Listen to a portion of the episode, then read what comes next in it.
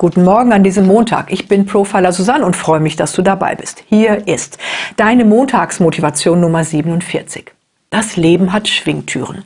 Die meisten von uns tun so, und womöglich glauben sie das auch so, als würde es bei einer Entscheidung immer nur eine Richtung geben. Und das macht Entscheidungen gewichtig, schwerwiegend, weltbewegend, vor allem auch beängstigend. Was ist, wenn es nicht das Richtige ist? Was ist, wenn man sich vertan hat? Was ist, wenn man das dann doch nicht will? Weißt du was? Wenn dir das nicht passt, du dich vertan hast, da gar nicht richtig bist, dann lehn dich zurück und kehr um. Das Leben hat Schwingtüren. Du kannst durch jede Entscheidungstür auch wieder zurück und sagen, nö, das war nix. Tschö mit Ö.